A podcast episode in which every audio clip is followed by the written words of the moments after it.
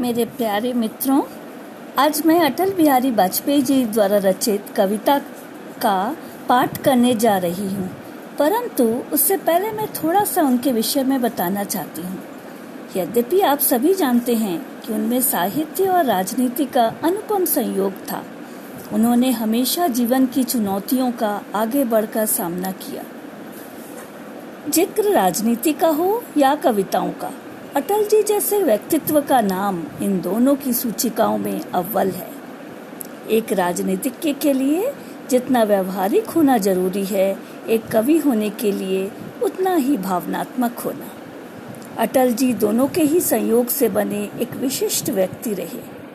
अटल जी की कुछ कविताएँ जो दिल को छू जाती हैं, ऐसी ही उनकी एक कविता है, कैसा हो घर का वास्तु? कैसा हो घर का वास्तु? घर चाहे कैसा भी हो, घर चाहे कैसा भी हो, उसके एक कोने में खुल कर हंसने की जगह रखना।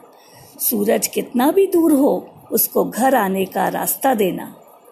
कभी कभी छत पर चढ़कर कभी कभी छत पर चढ़कर तारे अवश्य गिनना।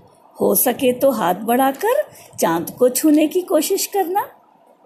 अगर हो लोगों से मिलना जुलना, अगर हो लोगों से मिलना जुलना तो घर के पास पड़ोस ज़रूर रखना। भीगने देना बारिश में, भीगने देना बारिश में, उछल कूद भी करने देना। हो सके तो बच्चों को एक कागज़ की कश्ती चलाने देना। कभी हो फुर्सत, आसमान भी साफ़ हो।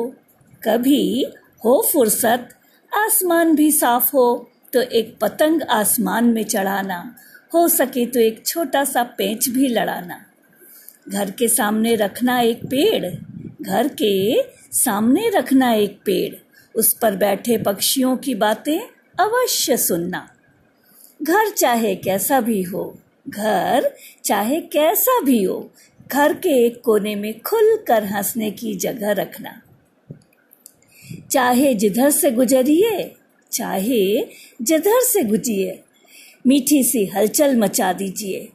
उम्र का हर एक दौर मज़ेदार है, अपनी उम्र का मज़ा लीजिए।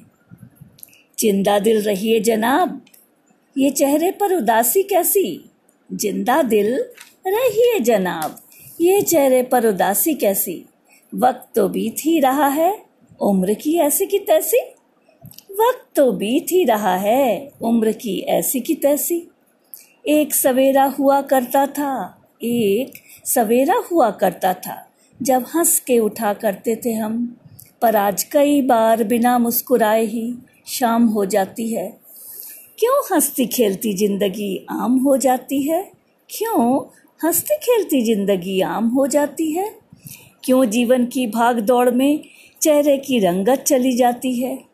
इसीलिए कहते हैं, घर चाहे कैसा भी हो उसके एक कोने में खुलकर हंसने की जगह रखना।